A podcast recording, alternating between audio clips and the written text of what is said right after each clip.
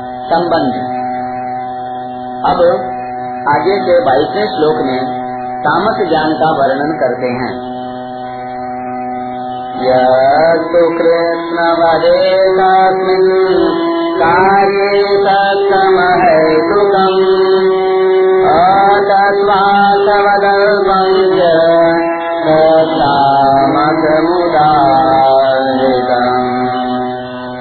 किंतु जो ज्ञान एक कार्य रूप शरीर में ही संपूर्ण की तरह आसक्त है, तथा जो युक्ति रहित, वास्तविक ज्ञान से रहित और तुच्छ है, वह तामस कहा गया है।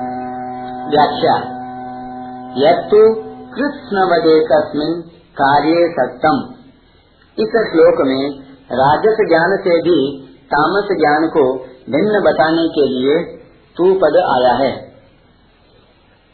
तामस मनुष्य एक ही शरीर में संपूर्ण की तरह आसक्त रहता है, अर्थात उत्पन्न और नष्ट होने वाले इस पाँच भौतिक शरीर को ही अपना स्वरूप मानता है। वह मानता है कि मैं ही छोटा बच्चा था, मैं ही जवान हूँ और मैं ही बूढ़ा हो जाऊँगा। मैं भोगी, बलवान और सुखी हूँ। मैं धनी और बड़े कुटुंब वाला हूँ। मेरे समान दूसरा कौन है? ऐसी मान्यता मूढ़ता के कारण ही होती है। इत्य ज्ञान विमोहिता। अहितुकम तामस मनुष्य की मान्यता युक्ति और शास्त्र प्रमाण से विरुद्ध होती है। यह शरीर हरदम बदल रहा है। शरीर आदि वस्तु मात्र अभाव में परिवर्तित हो रही है। दृश्य मात्र अदृश्य हो रहा है, और इनमें तू सदा ज्यो का क्यों रहता है। अतः यह शरीर और तू एक कैसे हो सकते हैं? इस प्रकार की युक्तियों को वह स्वीकार नहीं करता। अतत्वार्थ बदल पंच यह शरीर और मैं दोनों अलग अलग हैं। इस वास्तविक ज्ञान से, यानी विवेक से वह रहित है। उसकी समझ अत्यंत तुच्छ है, अर्थात तुच्छता की प्राप्ति कराने वाली है। इसलिए इसको ज्ञान कहने में भगवान को संकोच हुआ है, कारण कि तामस पुरुष में मूढ़ता की प्रधानता होती है। मूढ़ता और ज्ञान का आपस में विरोध है। अतः भगवान ने ज्ञान पद न देकर यथ और तत्पद से ही काम चलाया है। तत्तामस मुदाहितम।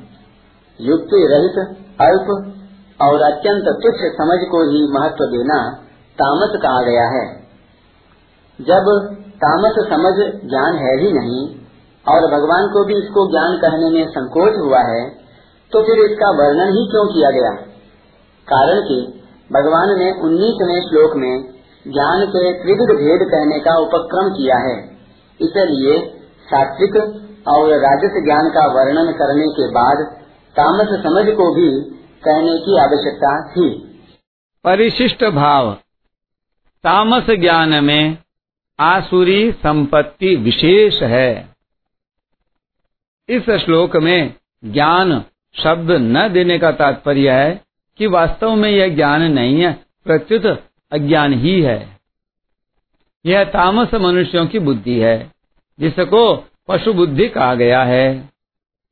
श्रीमद भागवत में श्री सुखदेव जी महाराज राजा परीक्षित से बोले तम तु राजन मरीष्येति पशु बुद्धे मिमाम जही, न जाता प्राग भूतोद्य देहवत्व न नंक्ष्यसी हे राजन, अब तुम यह पशु बुद्धि छोड़ दो कि मैं मर जाऊँगा।